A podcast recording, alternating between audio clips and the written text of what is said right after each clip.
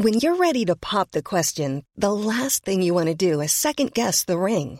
At Bluenile.com, you can design a one of a kind ring with the ease and convenience of shopping online. Choose your diamond and setting. When you find the one, you'll get it delivered right to your door. Go to Bluenile.com and use promo code LISTEN to get $50 off your purchase of $500 or more. That's code LISTEN at Bluenile.com for $50 off your purchase. Bluenile.com code LISTEN. Imagine the softest sheets you've ever felt. Now imagine them getting even softer over time. That's what you'll feel with Bowl and Branch's organic cotton sheets. In a recent customer survey, 96% replied that Bowl and Branch sheets get softer with every wash. Start getting your best night's sleep in these sheets that get softer and softer for years to come. Try their sheets with a 30-night guarantee. Plus, get 15% off your first order at bowlandbranch.com. Code BUTTERY. Exclusions apply. See site for details. Today's episode has been sponsored by J.McLaughlin. Jay McLaughlin is a timeless lifestyle brand with incredible style and a spirit of connection. I am obsessed with J.McLaughlin and have been so honored that they are sponsoring my Zibbyverse tour. It just so happens that the tour goes to so many communities and areas of the country that have J.McLaughlin stores. And I love that the brand is philanthropic through J.McLaughlin's local and loyal programming host store events to give back to organizations that are meaningful to J.McLaughlin's local communities. I also love the fact that the clothes are just so chic. They make me feel polished and modern. And the best part is that most of the line comes in fabrics that don't wrinkle. I especially love the dresses, the cashmere sweaters, the other sweaters. You'll see them all over my Instagram. I typically tag at J.McLaughlin. And so you can check it out. It is absolutely one of my favorite brands, and I am over the moon excited to be working with them. In fact, I want to share the love with all of you. J.McLaughlin is giving 20% off new customers and listeners of my podcast with special code ZIBBY20. Capital Z I B B Y 20. That's 20% off for new customers and listeners of the podcast with special code capital Z Zibby 20. Take advantage of it today. My favorites are this white, open, long cashmere sweater that I've been wearing on every flight that I've taken on this tour. I have a blue with light blue horizontal striped sweater, several dresses I even wore on Good Morning America. Check it out, J.McLaughlin. Thanks so much.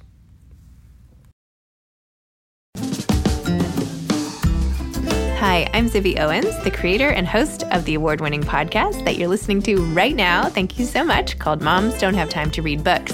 It is a daily podcast, 365 days a year, and each day we talk to an author about all of the things related to their career, their book, their life, and more in 30 minutes or less because who has time?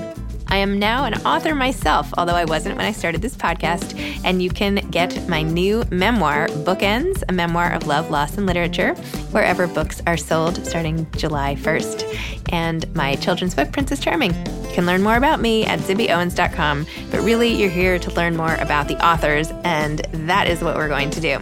Also, be sure to check out all the other podcasts in the Zcast Podcast Network. You can learn more at zcastnetwork.com and definitely check out those shows as well. Gabrielle Zevin is the best selling New York Times author of Tomorrow and Tomorrow and Tomorrow. You may not have been able to have missed this book because it's gotten so much press absolutely everywhere and is like the darling of the year with so many accolades and everything else. In addition to Tomorrow and Tomorrow and Tomorrow, Gabrielle has written The Storied Life of AJ Fikry and also wrote the screenplay for that, which is a movie, and several other novels. She has also written books for young readers, including the award winning Elsewhere. Hi, how are you? Hey, how are you? Good, thank you. Thanks for joining. I'm Zibby. It's nice to meet you. Nice to meet you. That's quite a library you have back there. Thank you. Yes, this is my office. Yeah. Wow, it's great. All the way around. Yeah. Thanks. You really committed to the the color arranging lifestyle. You know, that shelf that like never moves. So I've had it like that for like 2 years. And then I use these like these bookshelves. Although to be honest, even these are filling up pretty quickly. Yeah. anyway, whatever. Yes, I'm committed to that there, and I like it. it looks beautiful. Um, yeah. No. At one point, I got rid of so many books of mine, and frankly, like during a you know 2015 Marie Kondo bout. and I really feel regrets about it, to be honest. You know, I actually surprisingly did also give away a lot of my books, and I am so sad that I did that because I'm like, what were they? And I would have liked anyway. You know, I mean, I had them really organized too. Like I had a like, you know, I don't know if you remember this thing LibraryThing where you could like scan in your barcodes and have it like all like organized. So I had like every there was no organization problem with it. But I was just like, do I need all of these books around? But it turns out I did, you know? Yeah. Yeah. But I still have a lot of books. I just mean, I think about some of the books I have I parted with, you know. Yeah. And it's sad. It's sad. A moment for the books. You know? I had a friend who I was going on vacation because everybody always asks me, even before the podcast, just I was always the person like, I'm going on vacation. What should I bring? I'm like, oh, take this, take this. And then she loved, and I took gave her some of my like favorite books. And she came back and I was like, what did you think? And she's like, oh, I love them. And I was like, do you have the books? And she was like, oh no, I left them in the hotel. Yeah, I know. I know. It hurt. It hurt. I gave my friends, like my writer friends, like so I think writers generally are pretty casual with their with their books because like you just have so many books coming in all the time, especially if like you're it all known. As, as I'm sure you get tons of just like galleys or just so many things are coming at you. But I lent my friend, like my writer friend, a book that I really, really loved. I was like, this is a great book. And she never gave it back to me. And I was kind of like, I was kind of shocked you know i was like this is it was like a hardcover of a yeah. thing that was a prize winner and she just like like she did manage she did read it but just never returned it you know? But i feel i mean i don't feel i feel casual but my books are not casual you know anyway. I feel the same way. I totally get it. And some i'm more attached to. Some have like personal personal meaning and i i don't know if I lent it to you, I probably really liked it, you know, is the thing. Yes. Like I wouldn't give you something that I didn't think was great. Exactly. And especially for me, I mean, even after the horrible like Marie Kondo purge of like 2016, you know, for me, like the things I kept around were things I like go back to a lot too. You know yep. what I mean? Yep. Like books I wanted to like, you know, go into for research and what have you. Yeah. But, or like the original copies that like when I first got right. Them that have been or you know it's funny like some of those will start to like fall apart and yeah. you can barely use them as objects anymore too but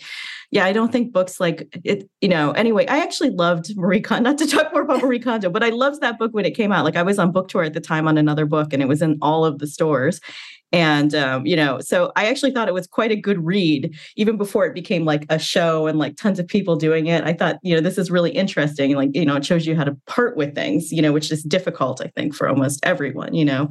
So I did think that book was actually quite a good read. But on the subject of books, I, I think it fails, you know. She yeah. was like, she was like, you know, photograph or write down passages from certain books, but you don't no, need no. to keep the whole book, you know, was one of the things in it, for instance, you know. No, no. I like I, I just look at a book and the whole thing comes like floating back. You know, all those right. scenes and people and uh no. That's why I sometimes I have a hard time with ebooks. You know, because yeah. I get reminded of them all the time. Um, I have a really hard time with ebooks because you don't kind of know where you are in them either. You know, like, you know, if you're kind of remembering something spatially or visually, like when you're thinking about, you know, how far through am I when this thing happened? Or even kind of the abrupt surprise of an ending. If like you're on an ebook and it shows like, hey, you're at 90%, and then it turns out the last 10% is actually like a sample chapter or something. Yes. Yeah. You know? Yep. You're like, oh no, it just it just ended. But so it kind of I think messes with your perception a lot, you know. Agreed. Yes. Yeah. Okay. Well, good. but we did that. I'm glad to know you were the first, uh, you know, an early adopter of Marie Kondo, and that you know perhaps your, your, early enthusiasm is what set her on the trajectory. I hope it was not, because I honestly think in the end, like there are, like anything that becomes very popular, like there were great things about it, but I think you know a lot of people that kind of adopted it maybe you know, and even you know, at a certain point, you know, you know, she herself opens up like a store and she starts selling more things, and the whole point is to get rid of yeah. things, you yeah. know and you know like a thing i loved in her book not to keep talking about this book from like seven years ago was that you know she talked about how you really didn't ever need to buy things to organize like you should just kind of save your boxes and use those and they were better than any sort of thing and then like she ends up selling boxes you know that kind of thing. the lure of consumer consumption. right. Like, you know, so I think the book was good philosophically, but then yes. the brand became an entirely other other thing, you know. I also really think that I don't know, after I have been a part of like cleaning out a few people who have lost like possessions, I feel like yeah. you look at your things in a whole new way. Like I think about that every oh, time yeah. I get something where I'm like, someone's gonna have to figure out what to do with this thing after I'm dead. Like what are they gonna do? yeah, I think yeah. about that all the time just to really yeah, like eh, what are they gonna do with this? What, are they gonna keep it? Like where are they gonna put it? Are they yeah, my mom had that reaction when they had to get rid of my grandmother's stuff. Like when she died, she was like, "I just have to have my things in order." You know? Yeah. yeah. I think there's like a was is this right? Remember there was a thing called like Swedish death cleaning.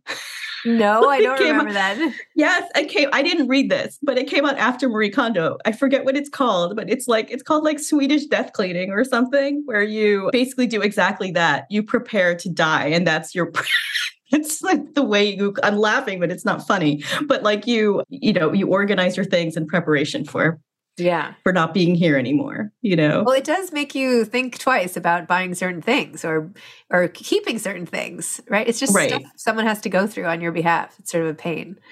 Yeah i know. Like who wants all that kind of piles of just stuff you know? Like it's a it's it would be burden you know i think about like when my mom dies or you know because people being mortal. But i think about it like you know how hard it will be for me to like get rid of certain things that are just even casual possessions of hers you know that kind of thing. Well and then i think you um, realize too that the things you want to keep the most have nothing to do with the value of the thing itself. No it doesn't it's all about the sentimental and honestly the things i cling to for whoever's passed away are the handwritten things, which is sad since no one handwrites anything. But if there's like a card that they sent or a letter they handwrote, like that's like, oh. Right. Or just and like I agree, you know, and kind of like the emails and the DMs, like the screenshots of those don't like do the they same do thing. Do I do think about the photos, by the way. And you know, photos, like I don't know how many photos. are in your how many photos are in your photo library on like you know apple or whatever right now like i think like at some point should i actually clean those up do i feel like psychically burdened by having you know how whatever it is 15000 photos i just opened it up how do i know how many photos i have um let me tell you i'll open mine okay, hopefully this won't crash us out i don't know how i know uh, i think let's see i think at some point i could tell on my this is a really interesting podcast. How many photos?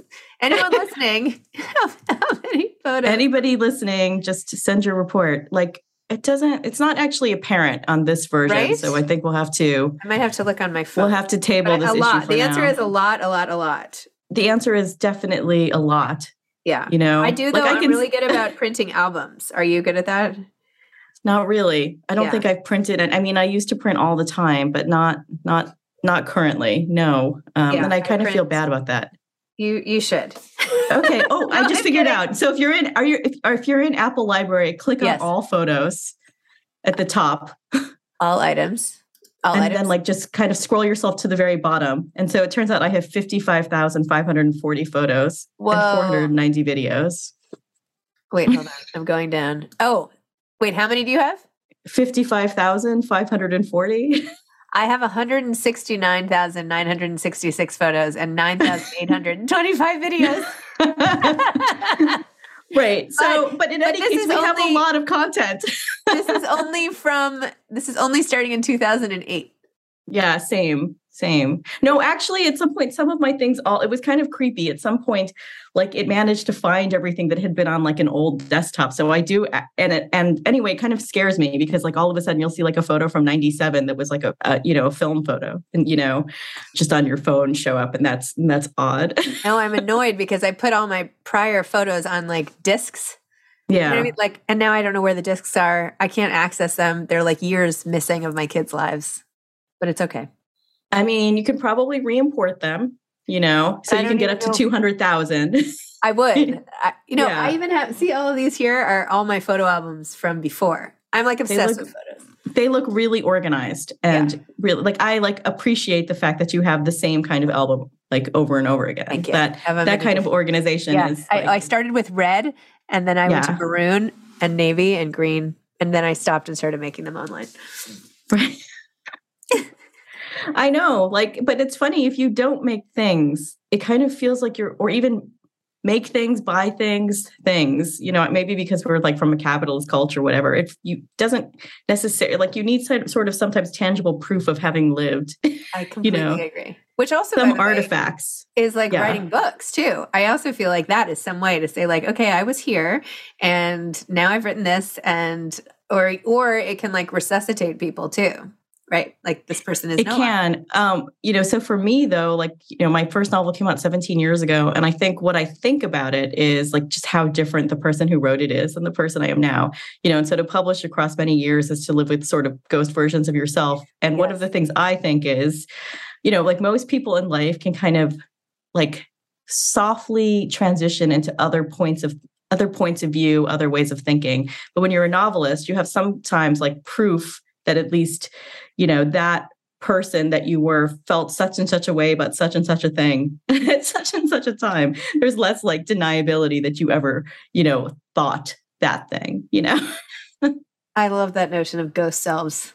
I was re- i read like this old journal from when i was a kid to my kids.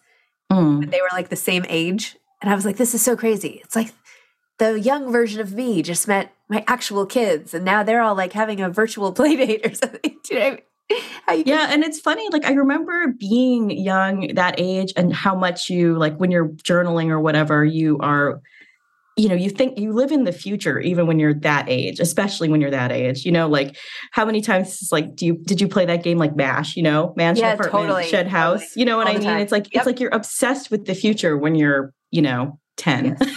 Yes. Probably up to like I think college, I think even. You know, I think then it starts to feel like you're you're in the future, you know, but I think for, you know, especially when you're quite young, it's you know, you're both present and imagining what it's going to be like when you no longer say live with your parents or go to school every day or whatever yeah. it is. You know, what what is that life going to look like for you, you know? Yeah.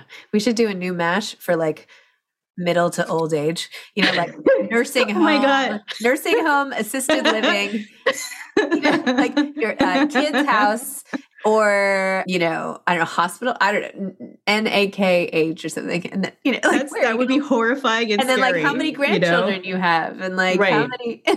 right. All those kinds of things. Like it would be basically terrifying though, you Pretty know? Much. Yeah. I think I'd be super, you know how like you do the thing with the circling. You know, I think I would yep. be obsessed yep. with getting that, that that circling like right to avoid, you know, extended convalescence or whatever it is, you know. Totally. Oh my gosh. I remember that like it was yesterday. Yeah. Like doing all those drawings and yeah. Well, okay. So, Gabrielle. what is your book about? Tomorrow and tomorrow and tomorrow. I'm kidding. I, I tell listeners if they're still with us here and reminiscing back to MASH, and you know, now everybody's counted all their photos. Actually, on the social media post we put about this episode, everybody should put in how many photos they have. I'm totally curious about how many photos everybody has in their photo albums. But anyway, tomorrow and tomorrow and tomorrow, best selling novel. Congratulations. Thank you. Um, can you do your quick paraphrase of what it's about? It's funny. I don't feel like the book pitches quickly, you know, easily, even though I've been doing it for several months now. Um, so I have like the the quick version of a thing I say, which I know is deeply you know inadequate which is uh, tomorrow and tomorrow and tomorrow is about love art video games and time and then i'm like well that's really vague we should add something to that so it's the story of sam masur and sadie green who um, have a 30 year friendship and artistic collaboration and you know they're probably the most important people in each other's lives but they aren't any of the usual suspects to each other they're not spouses and they're not brother sister or, or anything like that and i think the book kind of is trying to answer the question of what if the most important person in your life wasn't any of the usual suspects? What if it really was your colleague and your friend? You know. Hey, I'm Ryan Reynolds. Recently, I asked Mint Mobile's legal team if big wireless companies are allowed to raise prices due to inflation. They said yes. And then when I asked if raising prices technically violates those onerous two year contracts, they said, What the f are you talking about, you insane Hollywood ass? So to recap, we're cutting the price of Mint Unlimited from $30 a month to just $15 a month. Give it a try at mintmobile.com slash switch. $45 up front for three months plus taxes and fees. Promo for new customers for limited time. Unlimited more than 40 gigabytes per month. Slows. Full terms at mintmobile.com. Mom deserves the best, and there's no better place to shop for Mother's Day than Whole Foods Market. They're your destination for unbeatable savings, from premium gifts to show-stopping flowers and irresistible desserts. Start by saving 33% with Prime on all body care and candles. Then get a 15-stem bunch of tulips for just $9.99 each with Prime. Round out Mom's menu with festive rosé, irresistible berry chantilly cake, and more special treats. Come celebrate Mother's Day at Whole Foods Market.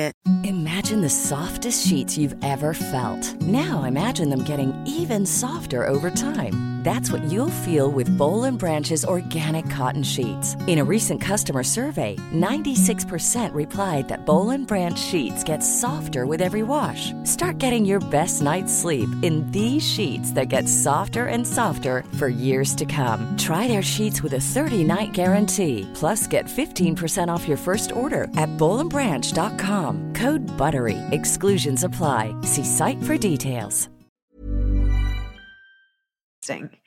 I wanted more of an update on Sam's foot and the injury and all of the information about the car crash and the actual bone healing and how that all went down. Did you consider that? You know, it's funny. I was thinking very particularly of another book that I won't mention when I was when I was thinking about writing this one. And what I really wanted to write about was I mean, I'll just to back up, the reason that I wanted to write Sam as having a physical disability is because I thought that was one of the main reasons a person might be really drawn to video games, you know. And in a way, it gave gives him a way to be able-bodied without, though he is not, you know. And so that was to me a, a core drive for what he got out of playing. But in terms of the overarching structure of the book, I wanted to show how a person might just incorporate chronic pain into their life and go on, you know, that I think a lot of people are in pain and there are some there are some novels I have read that seem, you know, and I think pain when you are in it is defining, but some of these novels have almost a Byronic fatalism about what it means to have an injured body, you know, and, you know, that is not a healthy attitude because the thing we know about bodies is that they are fallible, you know. And so for me, it was a conscious decision to have pain be very central for him for probably, I would say, 65% of the book. And then to have it kind of recede into the background because he had uh, taken these steps and i think it's always there you know i think the key thing for me like in terms of the research that came out of like amputations was thinking about phantom pain like that was the thing that really intrigued me the notion of the fact that you can still feel a limb even after it's been you know even after it's been amputated you know and so i think this to me was a metaphor you know for sam's pain generally and just it's a thing that he always lives with that's always there and not there at the same time you know. But no i really wanted to at some point again show that sam had figured out how to to live in his body you know and i think that was part of the the arc for it. So at a certain point in the novel um, I don't think the issue is ever resolved for him, but I didn't want to like, you know, again, tell the reader and then, you know, that it was either hopeless, you know, or that it was again the the central the central part of him, you know. And and I and and by the way, I think the point at which he is kind of able to deal with his pain, which is kind of, again, this is a spoiler, but after his amputation, it does allow him to, I think, do other things in his career personally and professionally. You know, it sort of it opens him up in a way, but it is still always there. You know, it's still driving him. It's still, you know, making him need love and not always able to show love. And everything about him is kind of centered around both the traumatic incident of the death of his mother and the pain that resulted from that, both physically and mentally, you know. So that was my thoughts about about it. Okay. And what about why link that right? So Sam and Sadie really strike up this friendship in a place where they're both in pain for various reasons, him physically and her through the illness of her sister. And they bond that way. And obviously their relationship goes through so much along the way. But Sadie also has stuff from her past, not just her sister, but even what happens when you're the sister of someone who else who's going through some sort of physical major trauma. And she had some line early on about how, you know, people just forgot about her. Maybe that she'd only had this one chocolate pudding all day long or vanilla pudding all day long, right? Right, right. You forgot to even feed her. And so what does it mean to go through something and also to overcome something like that as a child, how do you become a full bodied, full spirited adult carrying all of this mm-hmm. stuff around? I feel like, you know, it's funny we have these kind of benchmark ages of like you're an adult now and it's like 18 or 21 or the japanese have 20 but i don't really feel like i had myself figured out till probably like 40 you know? You don't even so look I, like you're 40 by the way. Well i'm i'll be 45 next week so no I'm, way Oh my yeah, gosh. Heading right down. I'm, you know, in the in the middle age mash game that we're going to play. I'm like, I know that. Right. I'm like, that's yeah. why. I guess that's why we're doing that. I'm 46, so yeah, same. Uh, yeah. So same we are the same age, basically. Yep. You know, and so I I just feel like it's amazing and you only know this when you're older i think how much like of life you just is improvised do you know how much things are thrown at you and you figure them out as you you go along and you do better and you do worse sometimes and hopefully you do better more than you do worse you know? And so you know with regard to sadie i think you know, video games for her aren't to escape her body. It, they're to escape mortality, you know, and the fact that the death, I think, really loomed over her her childhood in a, in a really, you know, it was really present in her childhood because of her sister's illness. The idea that somebody can be taken from you at a moment's time. And obviously that's part of Sam's story too. And, you know, so I think in both of their stories, to me, they're about the traumas or just things, like you said, things, you know, the things people have that lead them to create other things, you know and you know so so much of sadie's uh, early life goes into their early work even though like a lot of obviously solution is based on her grandmother but also ichigo which you know people uh, in the book people on the outside think is more sam's game. It's deeply sadie's game as well you know? You know she she is everybody in it as much as sam is even though like by appearances uh, it seems as if it is you know sam's game. Um, what about um, emily blaster Emily Blaster was meant to be the kind of game that a, some uh, an enterprising student might make very close to the night before it was due. You know, that was cool. Like, yeah no i think it I, it's i think it i think it is cool you know and obviously emily blaster like runs through and emily dickinson runs through through the book. It's the, both the epigraph of the book. You know that love is all there is is all we know of love. It is enough. The freight should be proportioned to the groove. To me it's a pretty good synopsis of the book in four lines. Um, the first two lines are kind of a riddle about love that are then solved by a machine-based metaphor. So i always think well you know it, you can either write like a 500 page novel or you can write you know a four line poem and it can say kind of the same things I think that's kind of an advertisement for being a poet, to be honest. right. That economy, you know. I mean, I like it's I like the sprawl of a novel. I like to go live in it and to like live with characters and I like to be in it with them. You know, so poetry does one thing for me, you know, and I think it can be particularly expressive of very particular states, but um, you know, I I like what novels do too. You know, though I read a no, lot I'm of poetry kidding. actually. Yeah, no, I know. I'm, kidding. I'm, kidding. I'm just from like of a course. cost, cost benefit little analysis here. you right. You know, they can pay you know you two hundred fifty thousand dollars a word. Yeah, yeah. Oh my gosh.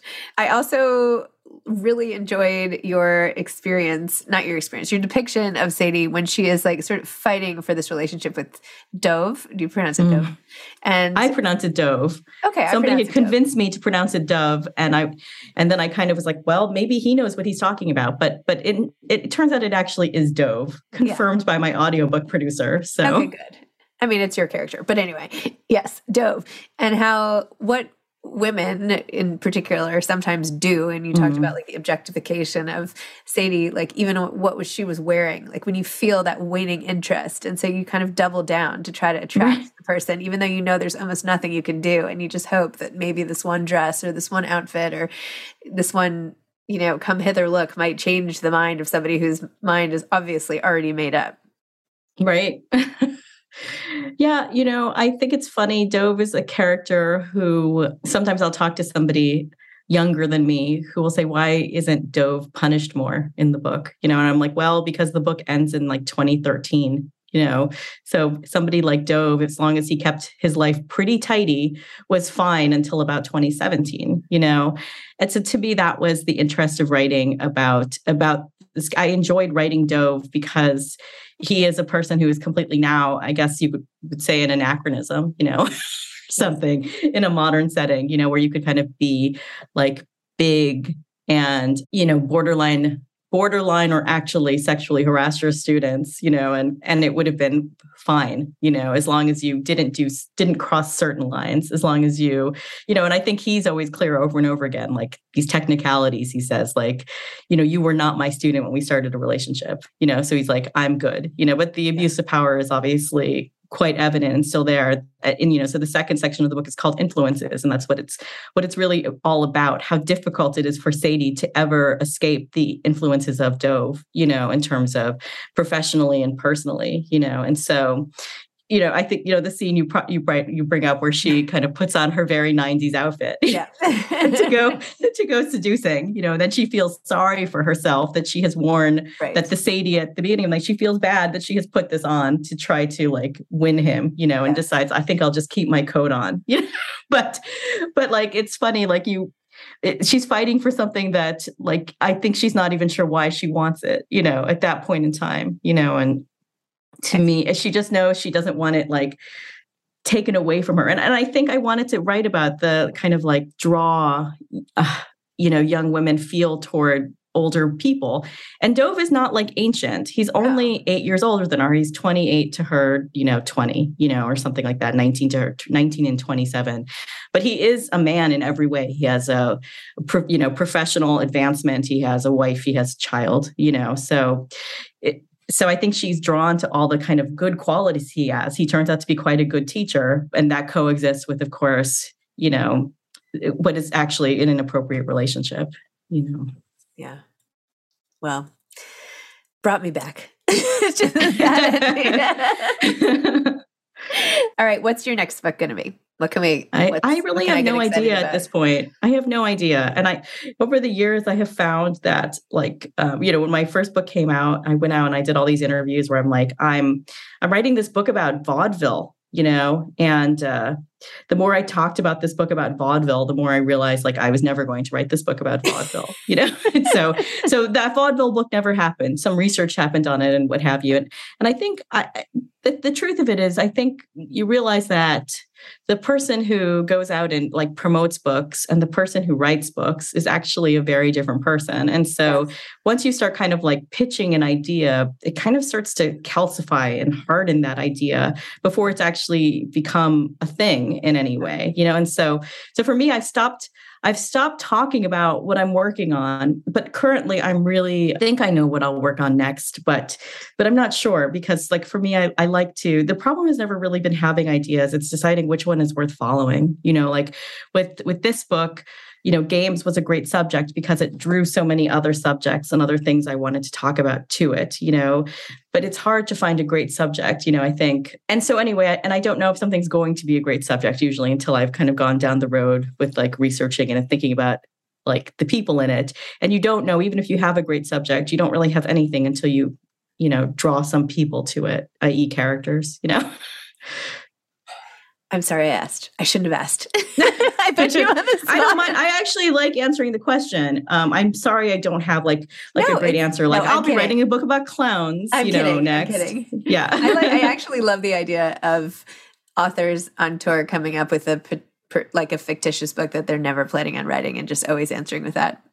It's kind well, of funny. it's funny about that. I like anyway. One of my books is becoming is a movie, and it'll be out you know this week. But basically you know, I had to write some fake book titles for the author in that. And um, one of the fake book titles made me think, oh, I think I know how I could solve this idea that I had many years ago. And so I think that's the idea that I, I will work on. But sometimes coming up with something fake, I think, can lead you to something real. That would be the danger of the fake yes. book. You would pitch it so much that you were like, now I kind of want to read this thing, yeah. you know? I'm actually writing this novel called Blank, and it's about like an author with this blank book. But anyway, I won't give yeah.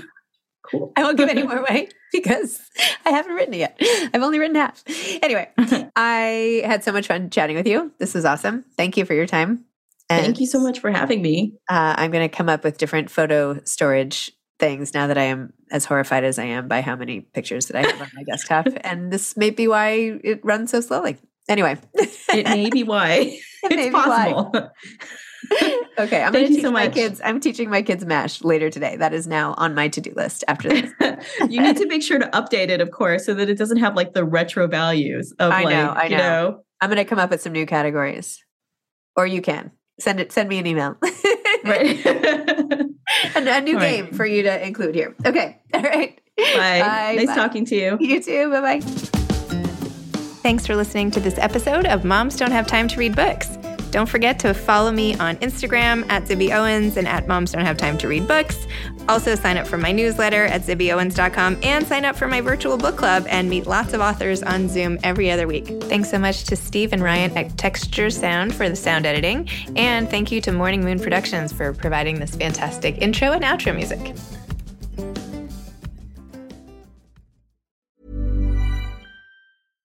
Mom deserves better than a drugstore card. This Mother's Day, surprise her with a truly special personalized card from Moonpig.